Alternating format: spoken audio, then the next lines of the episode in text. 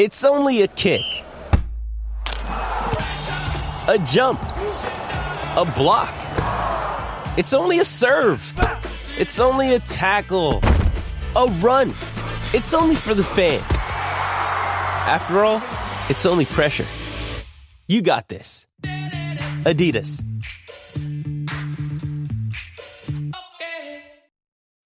When you need mealtime inspiration, it's worth shopping Kroger, where you'll find over 30,000 mouthwatering choices that excite your inner foodie. And no matter what tasty choice you make, you'll enjoy our everyday low prices, plus extra ways to save, like digital coupons worth over $600 each week. You can also save up to $1 off per gallon at the pump with fuel points. More savings and more inspiring flavors make shopping Kroger worth it every time. Kroger, fresh for everyone. Fuel restrictions apply. Hey,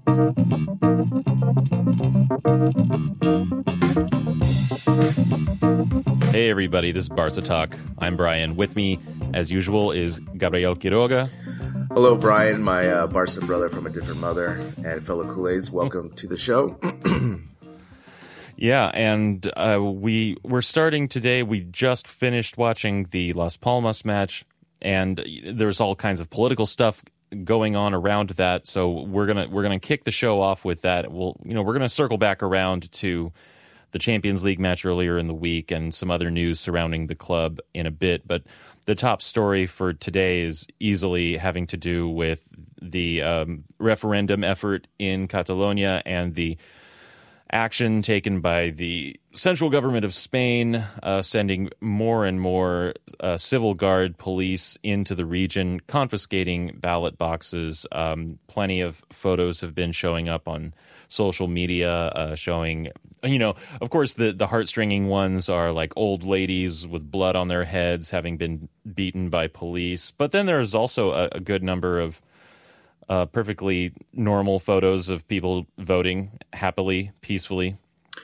So that was nice. But uh, but that whole situation is um, the, the biggest news coming out of the region right now. And it uh, it affected the game against Las Palmas. And uh, so that's what we're going to get into right now.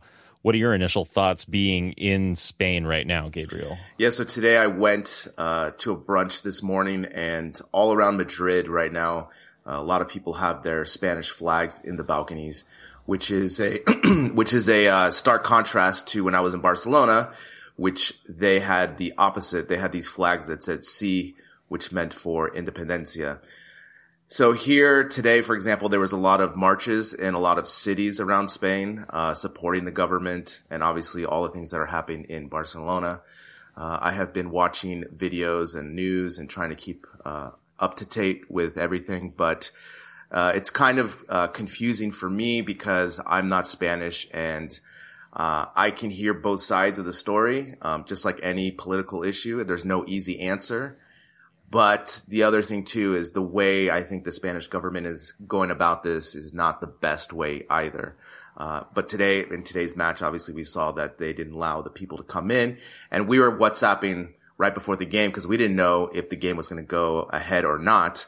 And we were waiting and waiting and waiting. And finally they decided to go ahead with the game because they couldn't afford to lose the six points. But uh, yeah, so that's that's going that's what's going on here. Everyone's kind of uh, either for Spain or Catalonia right now, basically. Yeah, like all morning, uh, you and I were back and forth, and I was in communication with a couple of listeners, and we're going back and forth with these these reports that they're going to postpone the match, or you know, it's suspended for this weekend. Uh, and then the lineups were confirmed. I did I hadn't seen anything officially announced yet, and you and I were in touch, and I said, well, the lineups have been confirmed, so either you know they're going to play, or maybe they'll make a last minute decision. And sure enough, that's what they did. They made a last minute decision to go ahead with the match because the the league would not allow them to postpone it. So they were threatening a forfeit for this match and a three point deduction from their overall score. Now, in the in the midst of a larger political situation, I mean, again, sport is maybe not the most important thing. But then again, you know, we've been seeing lately in American sports how politics is making its way into the sporting world. And uh, I, I hear a lot of people criticizing that, but I don't totally understand that criticism because the fact is, our our sports are such a major part of our culture, our popular culture, and what's going on around us in the moment. So why wouldn't politics get involved in sports? I mean, that's that's where the people are watching. That's what the people are paying attention to. They're not pay, they're not paying attention to the news as much as they are to the sports. So bring the news into the sports, right? So that's I sort of got off on a tangent there, but my point is, uh, actually, I don't know what my point is. I just sort of flew off there. I do, okay, but going back to what you said about how uh, what you feel about how the Spanish government is not handling this well, I I could not agree more or more strongly. I mean, sure, maybe this vote is illegal and illegitimate by uh, under law, right? And the constitutional court in Spain has already deemed it so. Uh, that doesn't mean that you have to send riot police in to beat people up, hit people with clubs, and uh, confiscate ballot boxes. You could just let them go about their vote peacefully and then deal with it in the courts again. It's a much more peaceful solution.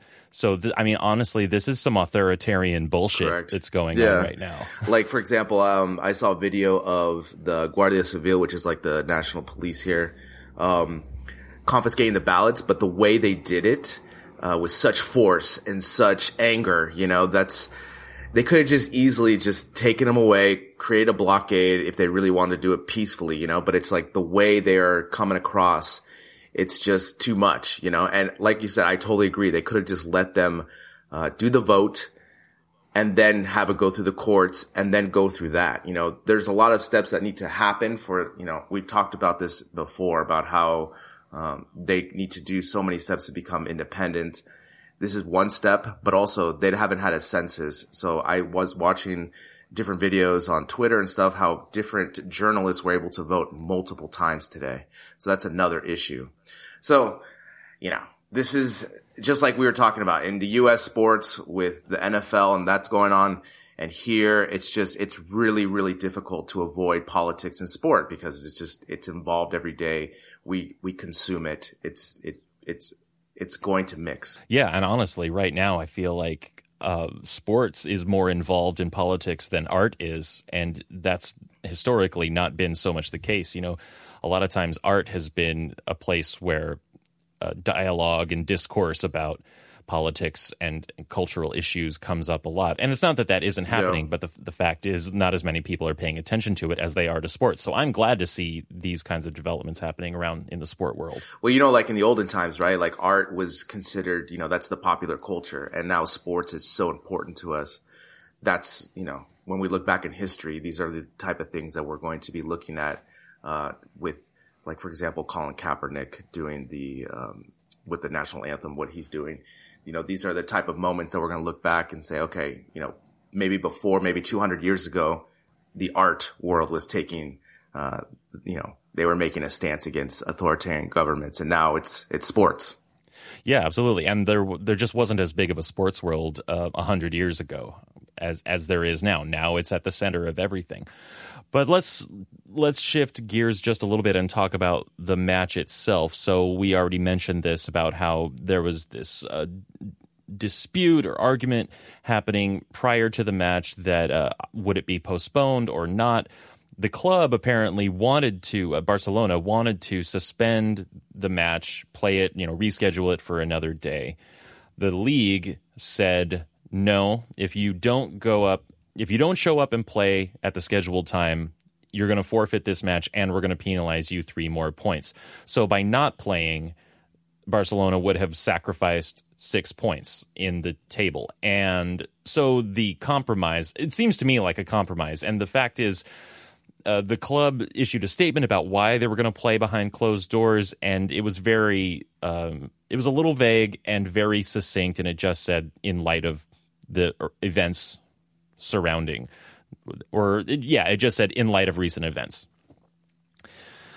Uh, so I think in a lot of ways you can read into that whatever you want. It becomes like a like a like an ink blot. You know, you could say, oh well, they did it behind closed doors as a show of solidarity, or you could say they did it behind closed doors uh, purely for security reasons. And a lot of these things are probably at least a little bit true. um, it did make for a very weird match. It did, and I, in a way, it was kind of cool to watch the match that way because for me, you can hear all the communication that goes on during the match, and it just felt more personal. But obviously, uh, I would rather have different circumstance re- revolving this game with no crowd, right? Obviously, uh, yeah, it was definitely weird. You know, it's just echoes. You know, it just seemed like they were playing a scrimmage against it. I don't know. Like I, like I told you before, I had a really difficult time finding the video to watch this while I was trying to watch it. What were the um, the commentators saying on beIN in the U.S.? Oh, well, they were in the U.S. Uh, beIN commentators were talking a lot about how, yeah, you can hear everything that everyone is saying. You can, you can hear the managers and the players, and like you sent me a message during the game that commented on how loud the whistle is because yeah without the crowd and without the sound of the crowd there you, you can hear all this stuff that you don't normally hear you can hear every kick of the ball uh, and it's it's strange you can hear it everything echoing off of all the seats and the, the concrete in the stadium uh, and it's just bizarre uh, and so they were talking about the um, the political situation they were talking about how uh, one of the vice presidents of FC Barcelona resigned because they agreed to play the match. Uh, that was Carles Vilarrubí. So Vice President Carlos Vilarrubí resigned over this decision to play the game, and, and, apparently, and so they were talking about that during the match. And part of that, I think, has to do with the fact that it wasn't a particularly exciting match. So, and they had to fill some time with uh, talking about other things. On the other hand, they had a lot of other things to talk about. Yeah, when I was listening to, so when I was looking for the game, I was listening to the radio the whole time and they were always just commenting how weird it was without sound, without the crowd and how they could really hear the communication because obviously I'm, well, I was listening in Spanish radio of the FC Barcelona website and obviously they can understand Spanish from the players and it was just interesting to, to hear them dissect what was going on, especially like on free kicks.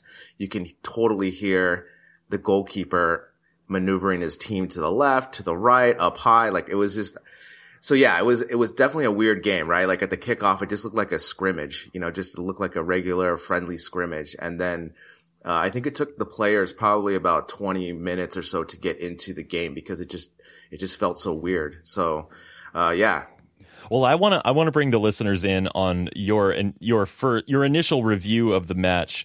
So this was just after the game had ended, and you sent me a message this is Gabriel's forward review of the Las Palmas Barcelona match. What a shit game. so let's dig into that. Well, you know, it's funny. Like, you know, um, what would you rather have?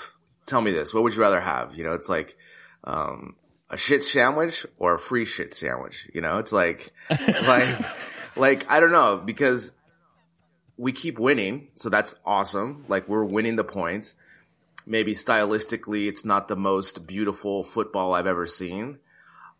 But for me, I'm okay with it because we're winning. And these are the type of matches last year where we could have lost or tied or lost points.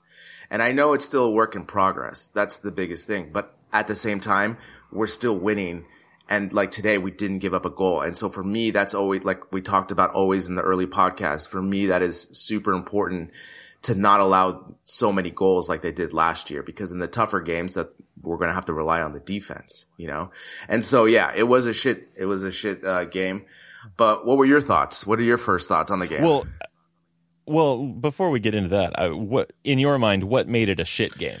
It's just boring, you know, like, like for me, like, especially like when I had my moments of, of watching on the video, you know, I miss, it's funny. It's like, I miss seeing the tiki taka of what we used to do. We're definitely being more aggressive attacking in the front.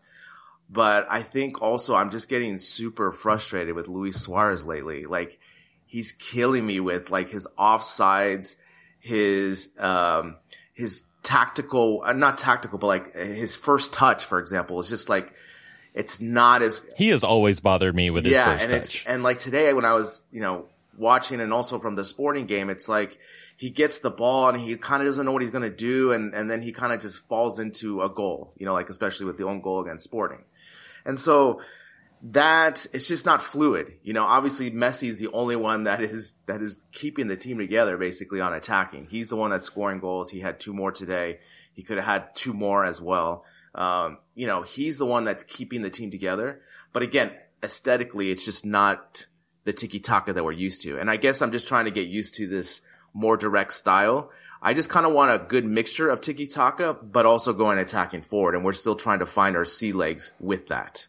Okay, cool. Now that now that makes sense to me. I totally I totally get that, and I understand everything you're saying. I did not feel like it was a shit game, uh, and I didn't feel like it was boring. Though I'll have to admit that's mostly because I was thinking about all of these other external things at the same time as watching the game. So for me, it actually felt really tense, especially watching the way they were playing in that first half. The first half, especially, was um, I wouldn't say disappointing, but I just I felt tension in in this in the squad. Right, the way they were playing, they they seemed like they seemed like they were trying so hard to be so attacking that they wound up giving the ball up a lot. They weren't focusing on possession, and you can see that in the numbers, right? Ultimately, at the end of the game, the possession numbers wound up to be about 50 50, which even that is weird for Barcelona, especially playing against a side like Las Palmas. It's, I mean, they're playing some beautiful football, actually. I thought they had a, a lot of really good runs of play, and I was pretty impressed with Las Palmas overall. But normally, when Barcelona plays a team like Las Palmas, you expect at least 65, maybe even 70 or more percent possession. And when they're not reaching those kinds of possession numbers, you got to think, okay, well, they're giving up the ball because they have the quality to hold on to it. So why aren't they holding on to it? And again, at the end of that first half, Las Palmas had 55% of the possession in that first half, which uh, to me is just an indicator of how kind of, I don't know, distracted or um, trying too hard or being impatient Barcelona was. I felt like they were being really impatient. And uh, I think you can attribute some of that to particular players. I think Vidal was really nervy in his game in the first half. And I'm glad that uh, Valverde took him out and replaced him for the second half right off the bat. And that actually immediately cooled things down. I think Paulinho wasn't having a good game either. Uh, but yeah, so I felt all this tension watching the whole thing. well, you know, this, I, so this is the thing. Do you, like, would you feel more comfortable if it was a one nothing victory and we had 70% possession or 74% possession? Well, no, I mean, I'm I'm much happier with a three nothing result, but it's just that's how I was feeling I while I was watching the game. Okay, well, you know, this is the thing is that like you know with the with the tiki taka we had the possession on it, but the thing we never really did was we never um, we were looking always for this perfect, glorious goal, right? And that's how we were always trying to make the highlight reel goals, these type of things. Now it just seems like lately we're going for so many opportunities because of the ratio. And now when we get that first goal, it pretty much means downhill from there because we keep attacking, we keep attacking. So for me, I kind of like, you know, when I, in the second half, I mean, how many shots did Suarez have? How many shots did Messi have? We were we were always dangerous and willing to score, you know? So for me, I like that because in the big games, we're not going to be able to always tiki taka and have 80% possession. The other thing I really love lately is the aggressiveness we have in set plays, especially corner kicks. Now all of a sudden we are an aerial threat. We, uh, Busquets scored a goal, the first goal off a corner kick man, Messi's pass on that was dangerous. Like I said, I told you when I used to play, I used to hate defending corner kicks. That's why when I played forward, I was like, okay, you guys got that in the back. I'll be up in the front for ready for the counter because I just hated the, the scrum of it, you know, and I hate, I always hated knocking someone else's head. You know, when you knock heads, that, that feeling, you know, yeah. not the concussion oh, feeling, yeah. but just the, you know, that, that bone on bone type of thing, you know, and I, I always was scared of that.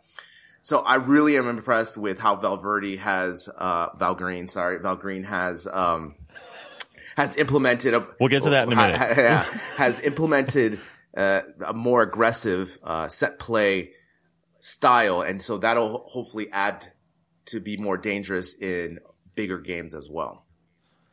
Yeah, no, they're fantastic on, uh, on those set plays now, much more threatening than they were over the last several years, which is a nice thing to see because you know you want to maximize your your threats. You want to be able to attack in a number of different ways and the more different ways that you can be a threat to your opponent then you know the greater edge you're going to have over them i just when i look at that possession number well not just the possession number right it's not just a statistic but what that statistic represents and sort of watching the game and how that statistic came about they they were really just trying so hard. I think that they thought they could just play straight through Las Palmas, that they could just bulldoze them. Um, and it turned out that they couldn't. And then when they saw that, they didn't change anything, at least not in the first half. Valverde made a change to bring in Iniesta, bring in Rakitic, and try and change the tempo and the the style of the game a little bit. And notice that that's when they scored the three goals, is when they were taking more control of the game. Because it's not just about possession for possession's sake, I don't think. I mean, I think maybe some managers or some weeks the, the squad is doing the possession thing and they're not really thinking about what they want to do with it.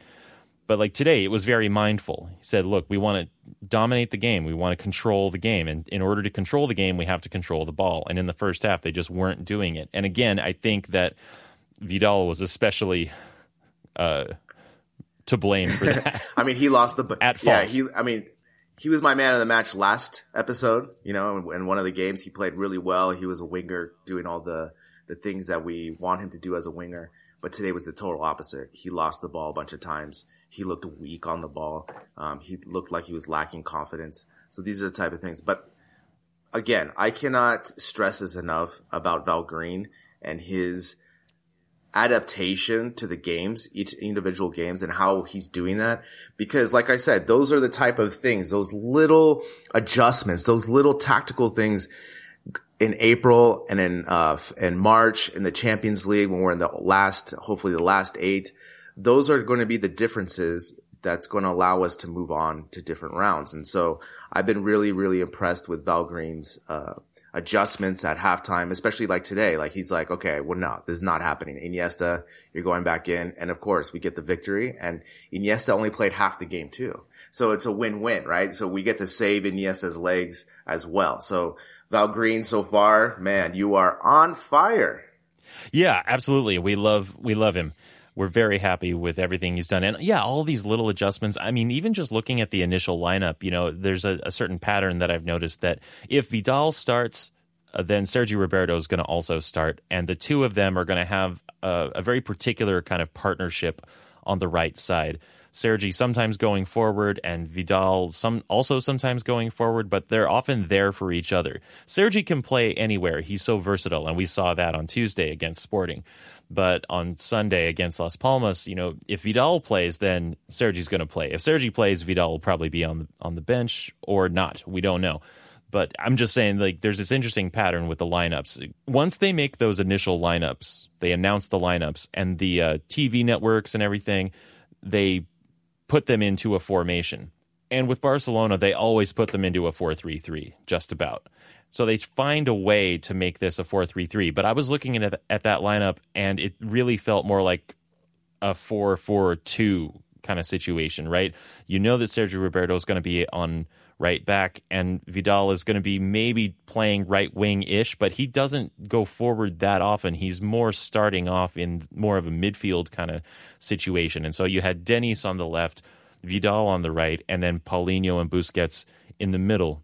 Which is also kind of strange. So then it becomes almost like a 4 1 3 2. I mean, of course, with Barcelona, there's just so much role changing and rotation that you can't even assign one formation code to the whole game, right? But as far as their initial setup, I felt like it was more of a 4-4-2. Vidal not so much playing winger in this match as much as he was playing more like a like a right midfielder. Okay, so I have uh, a Sophie's Choice for you. You know Sophie's? you know Sophie's Choice, the movie, right? It's impossible. I can't yes, do it. Yes. So I have a Sophie's Choice for you: Sergio Roberto or your new microphone. Ooh, I, okay. So I have to admit, um, my girlfriend called me out on this just the other day. I have a total man crush on Sergio Roberto. He's, I think, and I'm gonna get into this also. He was my man of the match in the sporting. Of course game. he was. I just of course he was. love him. I love him so much.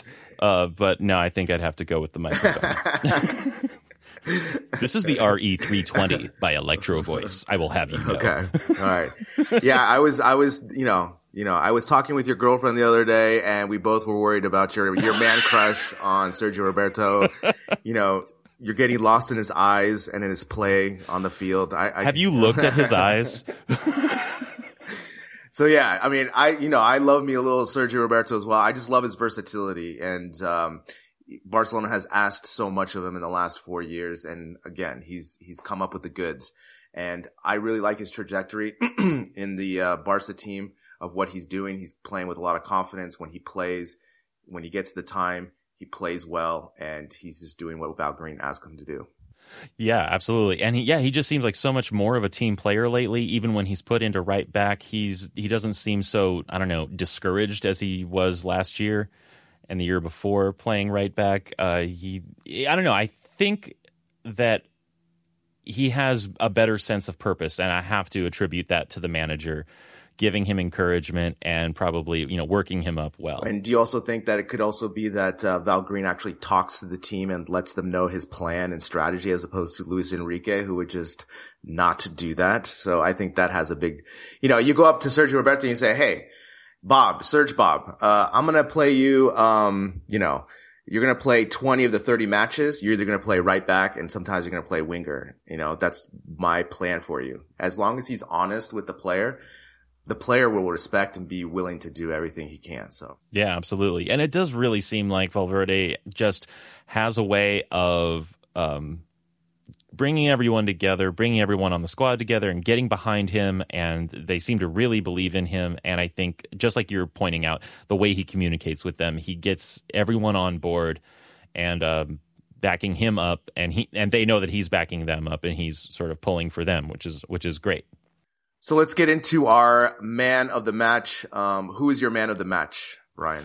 You know, honestly, I that's a really tough call. You know, I, I don't think anyone particularly stood out. Now, of course, that is with the caveat that we don't allow ourselves to call Messi the man of the match because he has now been um, he has ascended into into Barca talk heaven as man of the match for all time. But uh, so so given that, it's it's hard to make a choice. I'll say this: um, the seventy minute goal from Messi. How about that assist from Denis? That was pretty sick.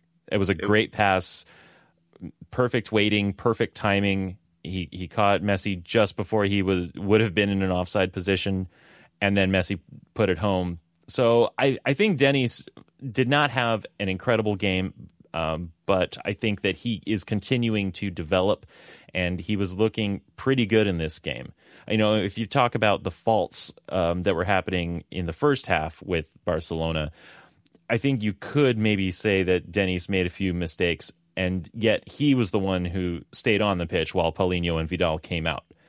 You know, and I think that that could have gone maybe another way, potentially. So I, I think that uh, I'm gonna pick Denis as my man of the match, but it's it's a, it's kind of a it's like a soft man of the match. All right, so basically you stole my man of the match. So I will I will I will adjust mine and pick my second guy. I'll pick Iniesta. You know Iniesta played the only the second half. Obviously, he just brings a, a calming storm to to the to the team. Um, just you know, possessing the ball as always, doing his magic dribbling and you know just having giving opportunities to the team for attacking. Um, I will just add a couple things for Denis Suarez. He's definitely um, getting better with his connection with Suarez and Messi, which is always key. And on that second goal, you can just see the passing was just perfect timing, and that just comes from playing a couple games before, learning the timing with Messi and Suarez, and that pass was just a beautiful pass. And Messi, of course, he just made the goalkeeper look so silly on that goal. It was just, how does he do that? With just a, such a simple how does touch. he do that? I mean, it's not simple, but Messi makes it look simple. I mean, like I said, he just touches it. He just touches it with his foot. his first touch is the best. Like we always say, the best first touch I've ever seen. And and in that goal, you can just see the, the Suarez gave him a pretty good paced pass. I mean, it was, uh, you know, it wasn't the the easiest pass to handle, and Messi just just he just balleted around the goalkeeper and empty netter, you know? Yeah, and Um, it, like he he cradled it with his touch, so that he took all the juice out of it. So Suarez gives him this this pass, short pass, but clearly one with a lot of pace on it. But Messi's foot just says, "No, let me take all the energy out of that and just point you this way." And later, goalkeeper, and and he, yeah, he just dances it in like he does. so what are we gonna do with Mister biting man himself, Luis Suarez? What, what what's what's your feeling? Are you nervous? I'll tell you personally. I think uh, he needs to. I don't know. He just needs to work on his offsides. That that is just killing me so much because he's not getting to rhythm with the offsides. He thinks he's about to score and then he gets whistled for offside. And obviously he needs to play because he does so many other things on the field. But man, he's just he just looks lost out there. Yeah, he needs to work on his timing. But see, the funny thing is, uh, I think a lot of I think a lot of managers and defensive lines have somehow like got him figured out. Like I don't know, maybe he has some kind of a tell so that back lines know when to push up a little bit to catch him offside. Uh, although at the same time, I'm not seeing a whole lot of that happening. It's mostly that he he goes just a little bit too early. I mean, he would probably say that he's getting the pass too late, but uh, I don't know, six of one, half a dozen of the other. Like it's it's on him to stay on side. I think, and that's the one thing that I think he does need to work on because that's something that he could, if he practiced, actually improve considerably. Whereas the other thing about him that bugs me is his first touch, which is not great. And of course, he's not a great dribbler. Uh, if you get him into open space, he can run on you, and he and he can get past a defender but he can't get past two. And when you mark him really tight, and if you're clipping at his heels, you're you're probably going to get the ball off of him more often than not.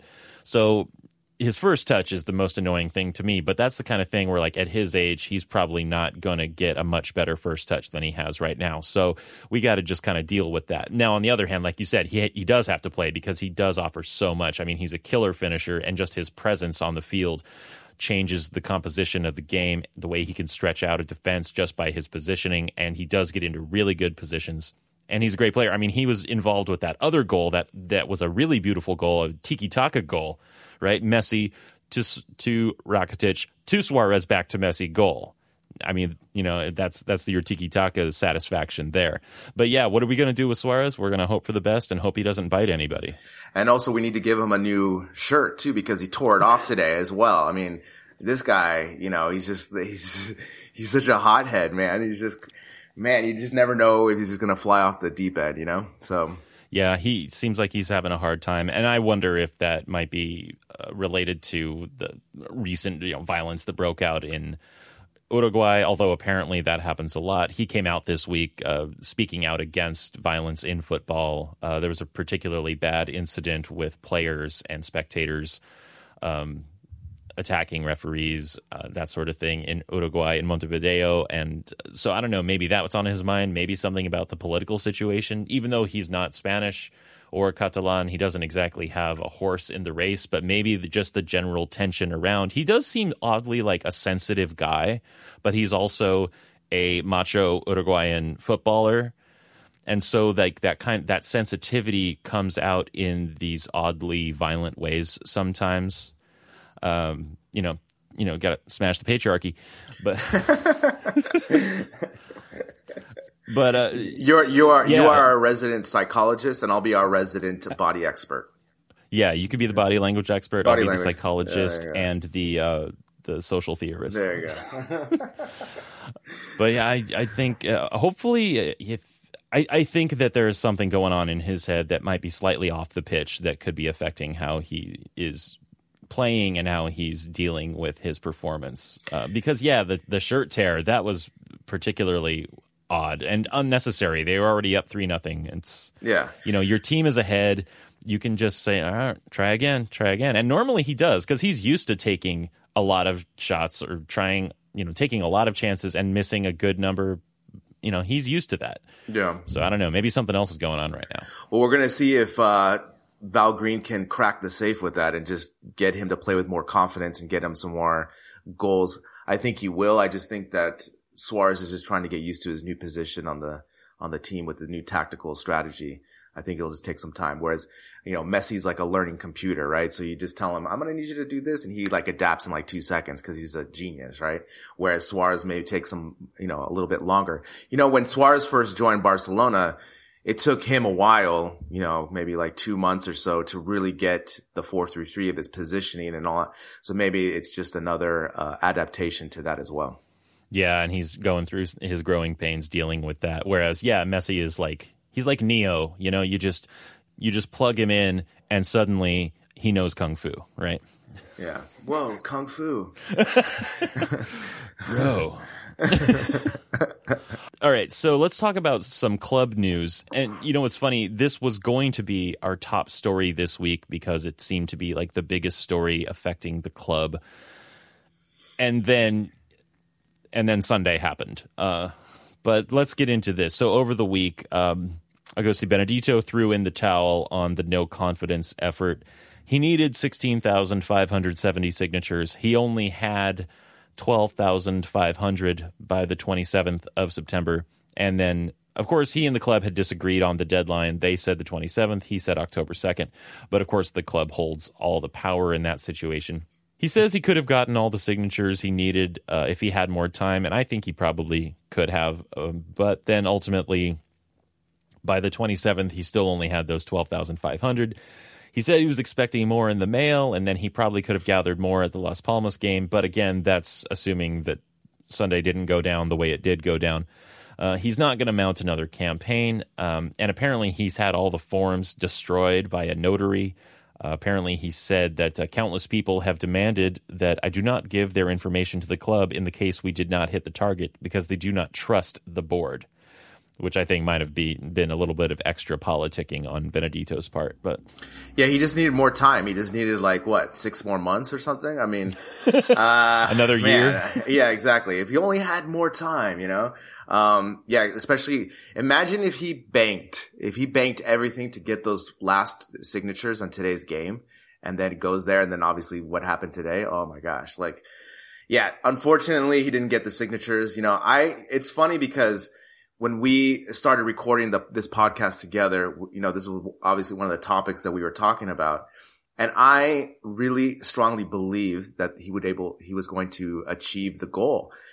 But then like reading and talking to people here, I realized that a lot of the socies are older and they're not really into like this type of movement and shaking the boat. So once I started reading and listening and, and understanding more of the socies in, in Barcelona and Catalonia and stuff that actually have the power to do the vote and all this stuff, I was starting to lean that he wasn't going to get enough signatures. And then obviously in the last episodes, we were talking that it just didn't look good with the numbers. Um, yeah, unfortunately, he wasn't able to do that. Hopefully the board listened. Uh, maybe they got a little scared. I don't know, but I still man, I wish he would have got enough signatures to, to bring it to a vote because then I think the board would have had to pay attention because then the board would have had to, you know, uh, bring Bartomeu up to counter whoever the other people were going to bring up. And so unfortunately didn't happen. And yeah, so we got to keep this board now until what, uh, two more years? 2021, so? four more yeah. years. Yippee! Well, okay. So here's a question, um, and this actually comes back to uh, the political events in Catalonia on Sunday, but it also ties in with this no confidence effort and the state of the board. So we did get a message on Instagram from uh, from our buddy Don Marlin five hundred three. Uh, he says the videos coming from Barcelona are heartbreaking. I understand the decision to not allow fans in the stadium to avoid rioting, but historically, the club has given Catalunya a voice. Do you think there's going to be a shakeup in the board because of this? And he says, now more than ever. Uh, hashtag Más que un club. Uh, he went with Spanish on that. but that's cool. Uh, whatever language you speak, more than a club, más que un club, más que un club, it's all good. I so I mean already there's been a shakeup in the board because one vice president has already resigned, and I think I heard a report that another vice president has also resigned just because they decided to play this match. So when you combine that with uh, whatever message might be sent by the twelve thousand five hundred some signatures that Benedito did get, is Bartomeu now and the board going to I don't know sh- shift things around, maybe make a different approach, try something different. What do you think? Well, I think actually it might uh, help Bartomeu because now he could put another puppet in there for him. You know that that could be another situation. So shaking it up, yeah, you know this guy. Some people on the board were, you know, really uh, adamant of not playing this match. They were so adamant that they resigned their position. That's a really strong position to hold. But now I also think that Bartomeu could just put more puppets and he doesn't have any controversy on his board going forward. So it could go worse. I don't know if that's possible. It could go worse. He could have more yes men on his board supporting him day in and day out. Yeah, I mean, basically, I don't think anything's going to change, at least not in the opposite direction of the way that things have been going under him. Uh, Brian, how many people are on the board? I don't. I don't know how many. Do you know how many people are on the board? Do you have Google? I do have a Google machine, so let me take a look here. I there is 20 people, and yeah, so 20 people on the board. So if more people resign, let's say five or so, um, we don't know if Bartomeu could bring in more puppets or what's going to happen. So that'll be an interesting uh, sidebar to follow in the coming week. Well, when a when a new president comes in, don't they bring in their their own board, or can they hold on to people who are already there? I mean, d- d- doesn't I thought it worked kind of like a like a presidential administration. You can you know you can make new appointments. Yeah, it could be. You know, I that seems like the most reasonable, uh, but I'm just not sure. Obviously, we'll find out either today or tomorrow when the news comes out of more people resigning, and we'll see what the next process is. Yeah, but I yeah, I think there's a good chance that essentially either nothing will change, which at this point might be the best possible scenario because otherwise I think it, the, the things that we've been complaining about, the things that the people who are complaining are complaining about uh, there's just going to get worse. There's just going to be more of it, um, and just. But I was also, but I was also mentioning the uh, strategic plan, which if if you haven't mm. looked at it, uh, check out FC Barcelona's website. They do have the strategic plan available. It's about a two or three page sort of a spreadsheet presentation style thing. It's not a particularly verbose document. You can check it out. And under their sporting goals, their only sporting goal is to win one of the three competitions per year. So as long as the team wins La Liga or the Copa del Rey or the Champions League, any one of those, the club is happy and or the directors are happy and they're meeting their goals. So at least if you win more, great, but if if you only have to win the one, in order for the board to be able to say, well, we've done our job, we've met our goals, we've met our objectives. And, you know, of course, trebles don't just roll along every year. It's a very difficult thing to do. And the fact that Barcelona has won as many trebles as they have in the last 10 years is just testament to how great they've been over the last 10 years. But I think that it would be nice to maybe set your goals a little higher. Exactly. I'm looking. I have it up right now. I'm taking a look at it. So yeah, you're right. So one of every three titles each season. This is pretty interesting. I never knew they had this. Uh, you you would. It's actually pretty cool because you at least you can't fault them, right? Because they're they're like, yeah, we won Copa del Rey this year, and it's like it's it's in line with their strategy. Uh, you would think. I think it's a really cool idea. Like you said, though, I would I would hope to aim a little bit higher, but you know what what did we say last year? Last episode was to uh, aim low and overperform, like that type of thing. So yeah, yeah, you exactly. lower expectations so that you can yeah. exceed them. I think it easily. says here actually to win the Gamper Trophy is okay. So. in the, in the is that what it's called? just bring in, just bring in some patsy team. Yeah.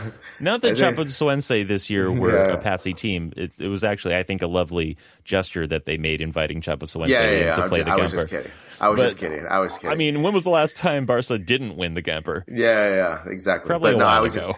No, it's actually really interesting because it, it lays out everything on a, an amazing PDF format, uh, easy for downloadable access. And yeah, so it lays out the whole strategy. So you can't really fault them going forward. They can always go back to this and say, look, we hit all our goals. And so yeah. we're, we're, we're doing a great job. We are in line. We are meeting the goals we set for ourselves. And, exactly. you know, in the end, isn't that all you really do? You're really only competing with yourself. Exactly. Exactly. or, or, or, or, yeah, exactly. You're just competing with yourself. all right. So I think now let's talk about the Valverde Val Green issue. It has become an issue this week because uh, we got an email from a listener, and I have to say, this listener uh, is very complimentary, and I'm pretty sure that he left a positive review for us in the iTunes store, which we're very thankful for, and we're even thankful for this this email. We might ultimately disagree a little bit, but that's okay. It's fine. Uh, we really appreciate him reaching out. So this came from Victor, uh, just right through the email box, uh, and he says, "Gentlemen." Thank you for the time and energy with your pod. As an English only speaking Culé, I appreciate what you're doing. I do need some help with something. You have to help me understand this Val Green thing. I feel like a manager with an 8 0 record and now 9 0 shouldn't have his name butchered. Yes, it's a literal translation, but he isn't Andre Gomeshit, and I do like that a lot, or someone who has frustrated the fans. I'm sharing because hearing Val Green repeated feels disrespectful and simply grinds on my ears. Please consider ceasing. So thank you again, Victor, for sending that email in. I think that you do make a valid point uh, to a degree, but uh, we we do have a response, and I want to make sure to to note that we want to respond in dissent, but kindly and compassionately. So our, you know, I speak Spanish and obviously I know verde means green. Yeah.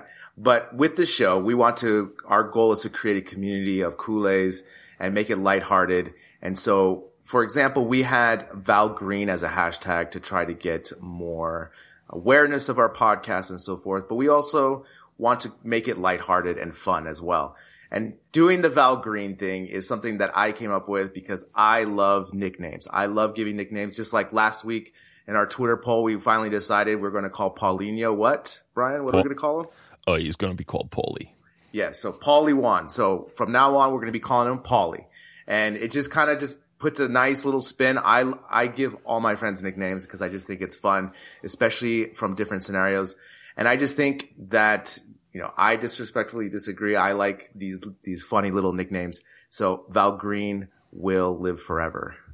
Yeah, and also I think that we have been very clear that we really like Val Green uh, as the manager. We appreciate him very much, and he keeps delivering and keeps impressing us. Uh, I mean, those those many years that he spent managing in Bilbao, and uh, I forget where he was managing before that, but he's very experienced, and uh, we're very appreciative to have him, and we have uh, the utmost respect for him. That being said, also in light of the sort of political events happening in Catalonia right now, I think that trying to create a sense of um, closeness with these players and managers uh, a kind of familiarity is what it really boils down to. It's about treating him like not like a buddy or a pal because we don't actually know him or anything, but we want to feel like we do because we want to feel closer to the club and closer to him. And doing that, giving him this nickname, it's a very simple one, is a, is one way for us to do that, to feel like we're somehow closer to him and more connected with him in a kind of familiar way. And so it's it's actually out of out of respect that we we call him this in in this in this particular way.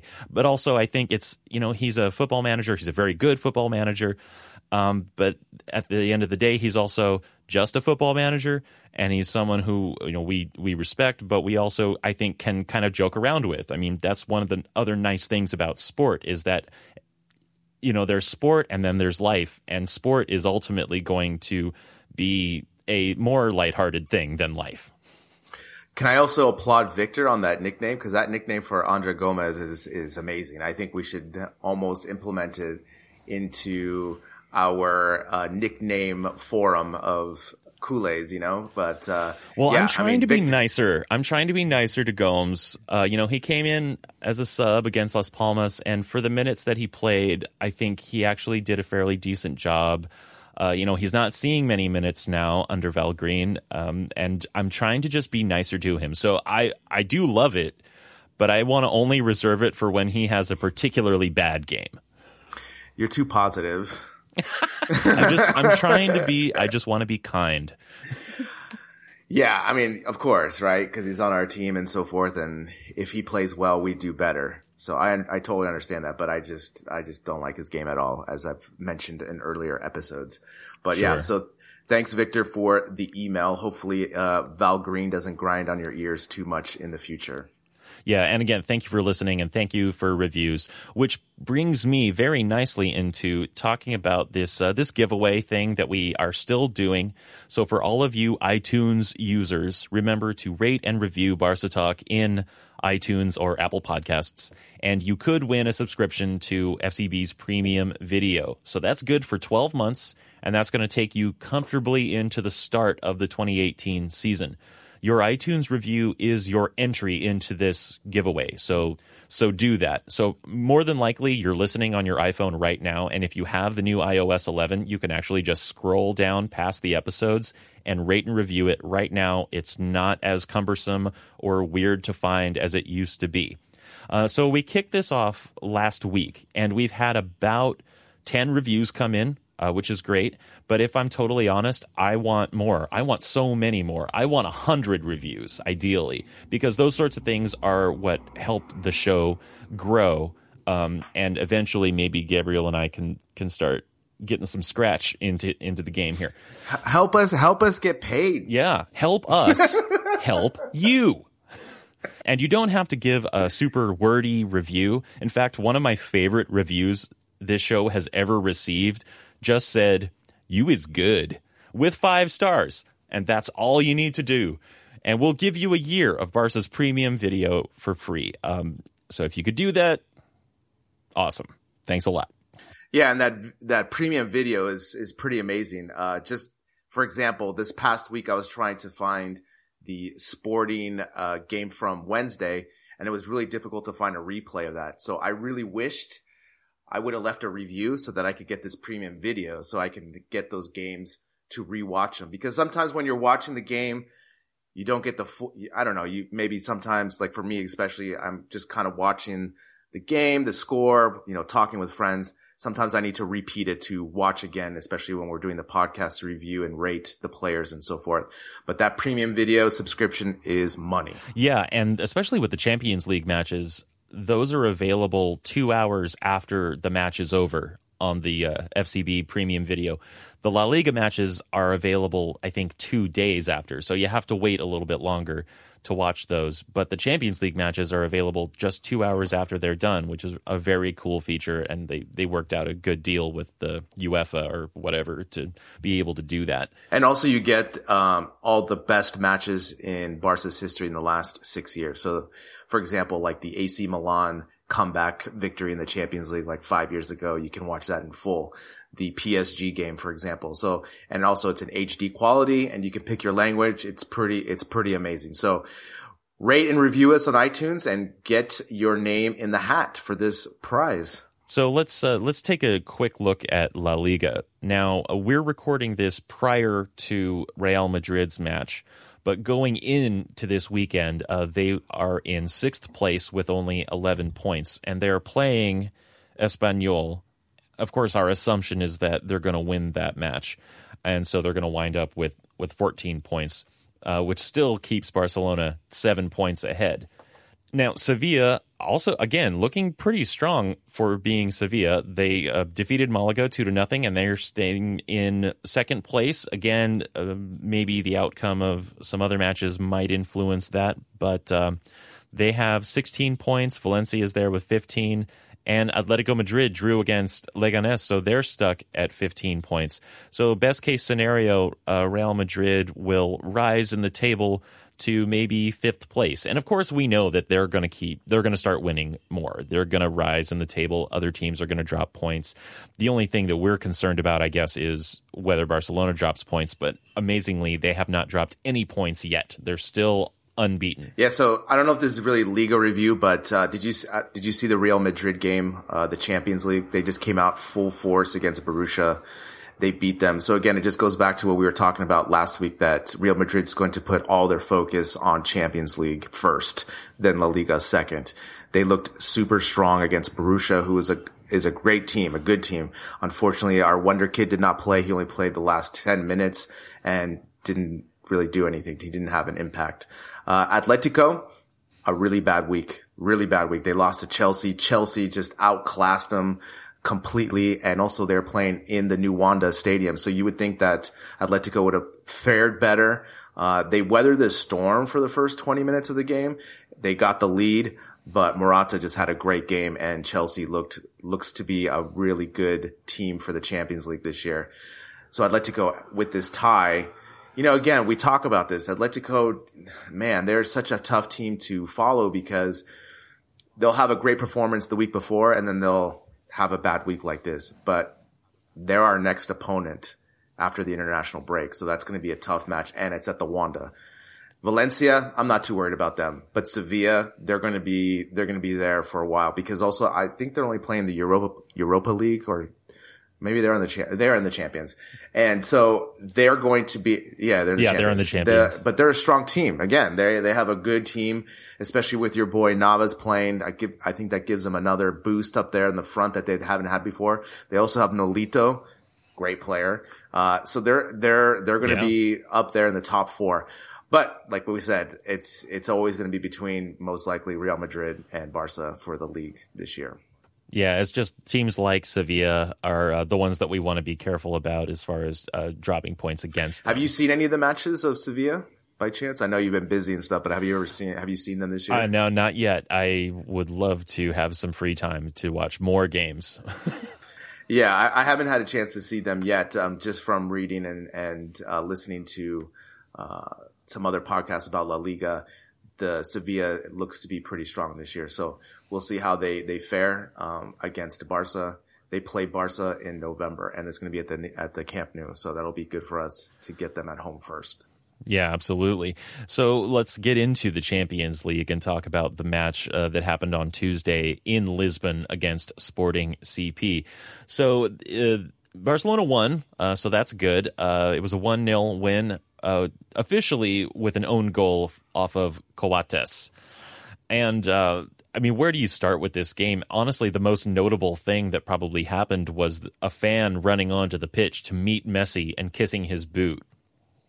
could could that kid be the man of the match? Because this game was super bad, super boring. Let me tell you my my viewing experience with this. I went to my friend's house who I hadn't seen in a while. There were so many good games that night. It was PSG against Bayern, Chelsea against Atleti. You know, I love football.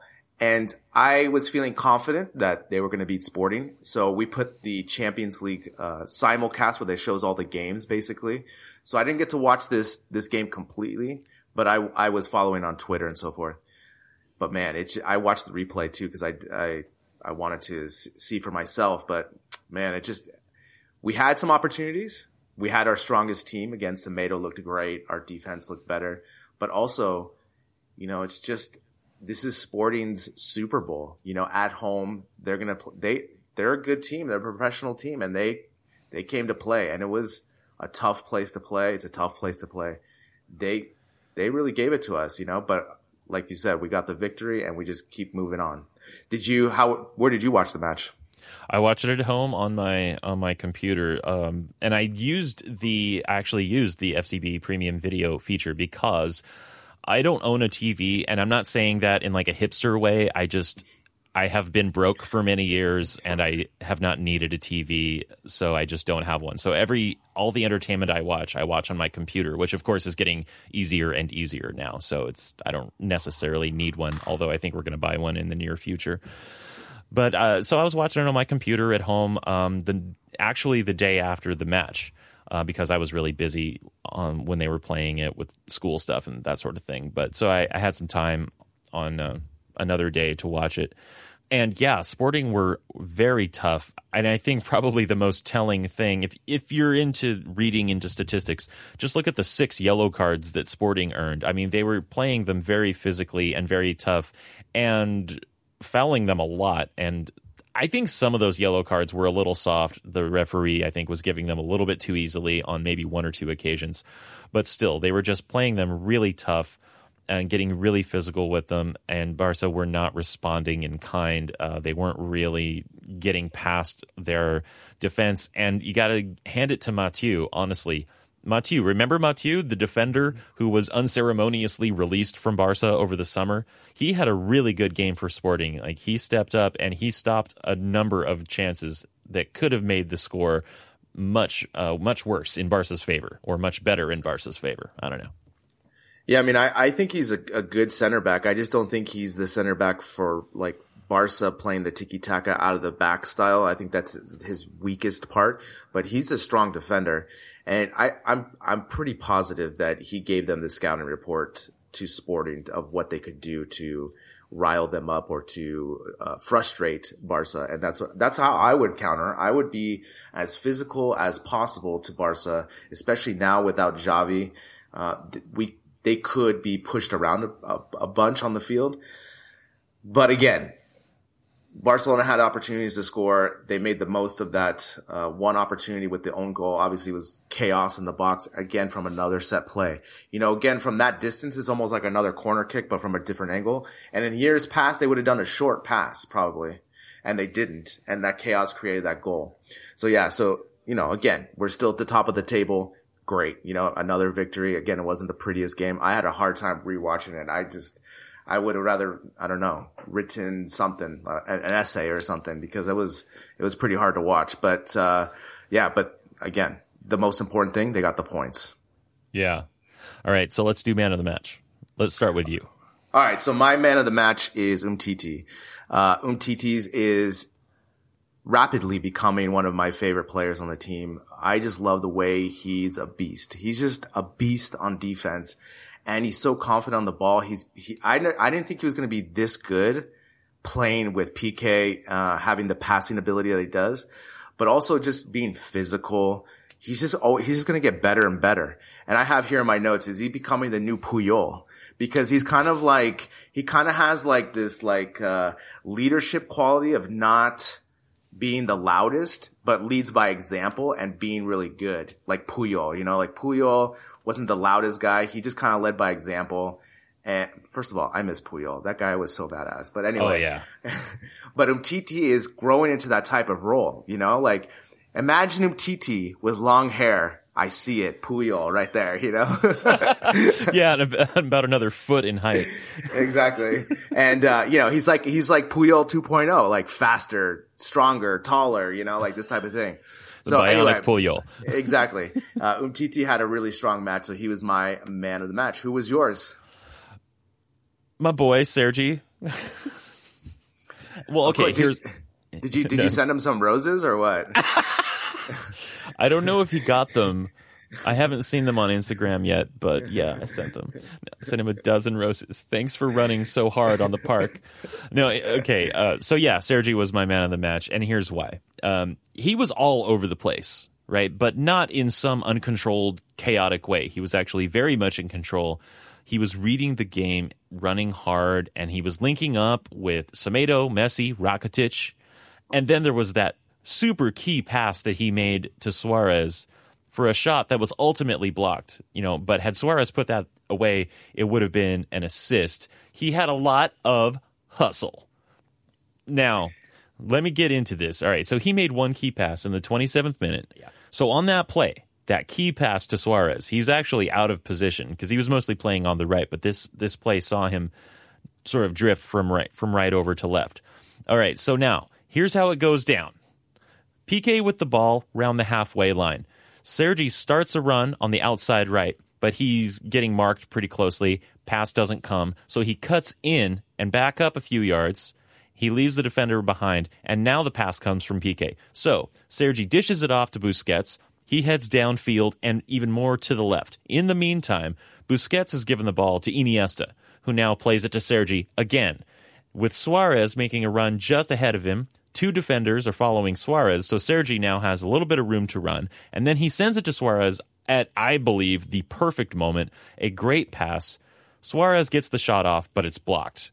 And the play didn't stop there, but it, it ended with Messi's headed shot uh, being held by the goalkeeper. But I mean, just the the way that Sergio Roberto moved through that play, and he was so instrumental in all parts of it. He didn't do anything wrong. There wasn't a goal. A goal didn't come from it, but it certainly wasn't for lack of him. and he was involved in every phase of that. Wow. Did I just blow your mind? you, you mind blown. Like, wow, that that is quite the description of the play. I feel like I was right there uh, on the on the touchline. Yeah, I mean, like I said, you know, we like we can't pick Messi anymore. That's our that's our thing. So you, that's our rule. Yeah, yeah, it's our rule. So, you know, like you have the stats here. You know, Sergio Roberto definitely had a strong game. Uh, I I wouldn't uh, be mad at him for getting that. Um, I just think Umtiti was just, uh, especially in this type of game that was a more of a street fight. He held the back line um, well, and we didn't allow a goal again. So keeping the shutout streak alive on that for Champions League. So, yeah, I mean, you know, with this team again, our boy Semedo had another great game, especially on the goal. Um, you know, the player uh, had to hold him because he was running past him.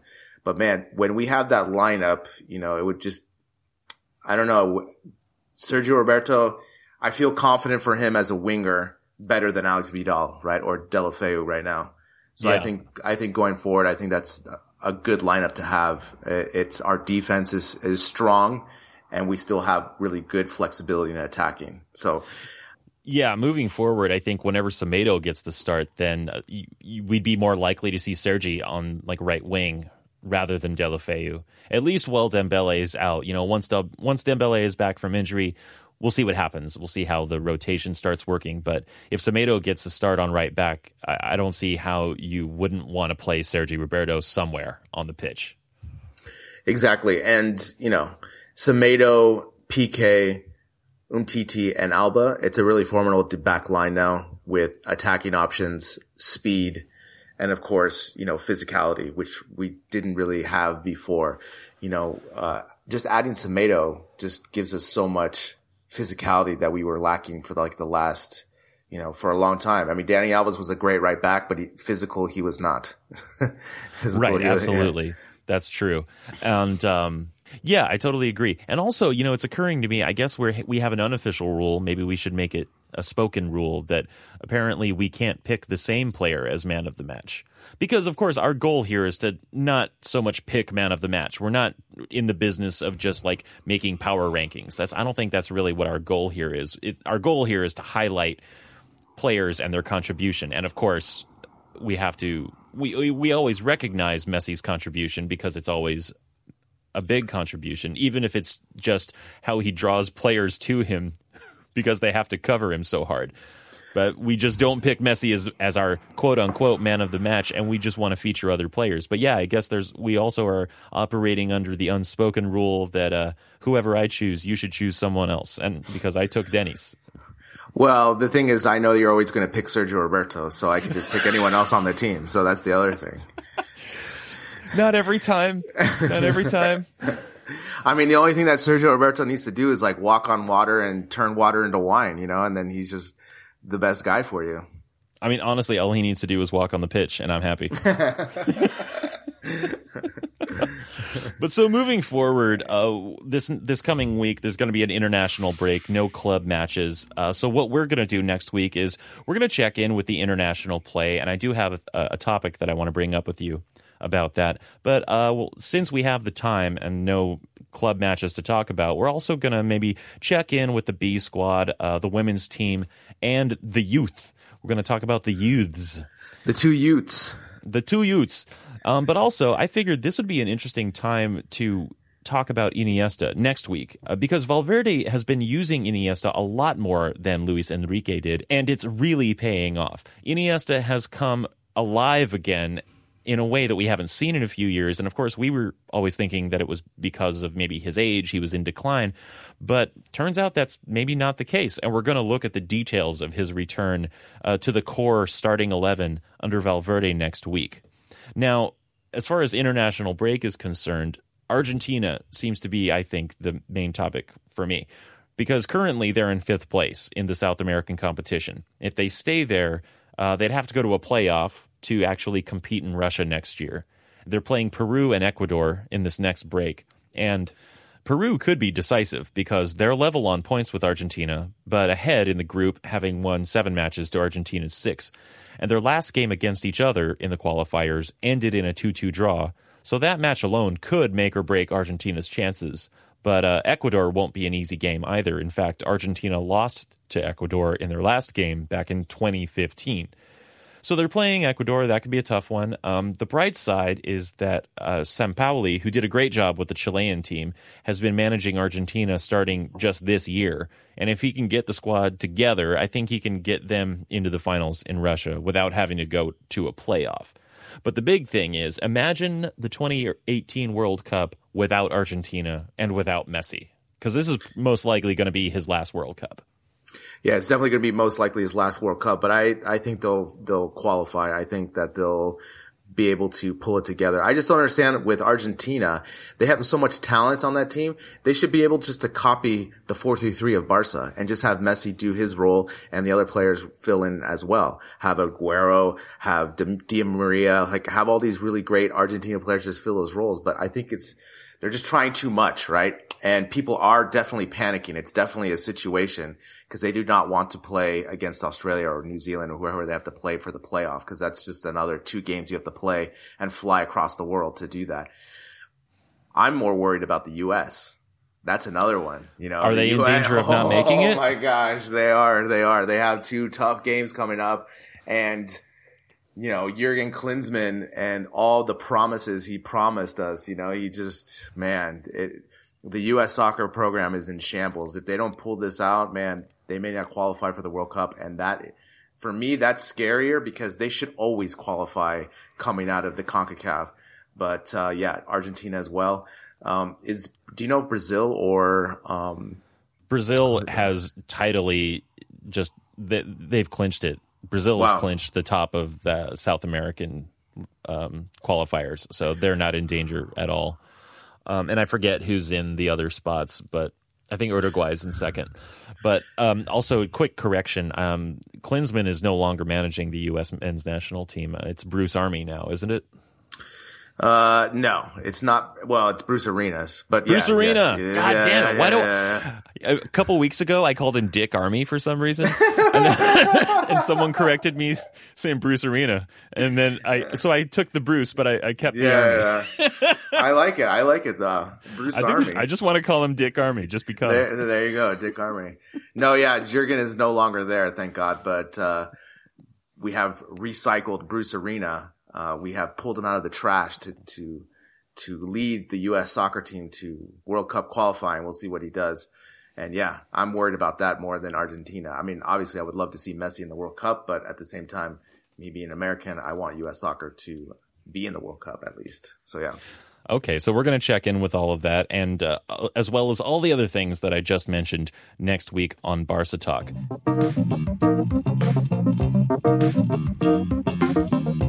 Thank you. All right. Thank you again, everyone, for listening. Be a part of the show. Give us your comments, your questions, topics you'd like us to discuss. Visit us at barcatalk.net, and uh, you can call the phone line to hear your own voice on the show if you want. The number is 716 795 2853. And don't forget to rate and review on iTunes for a chance to get a one year subscription to FC Barcelona's premium video on us. You'll hear from us again next week. Until then, I'm Brian Henderson. I'm Gabriel Quiroga. This is Barca Talk. Visca Barca. Visca Barça.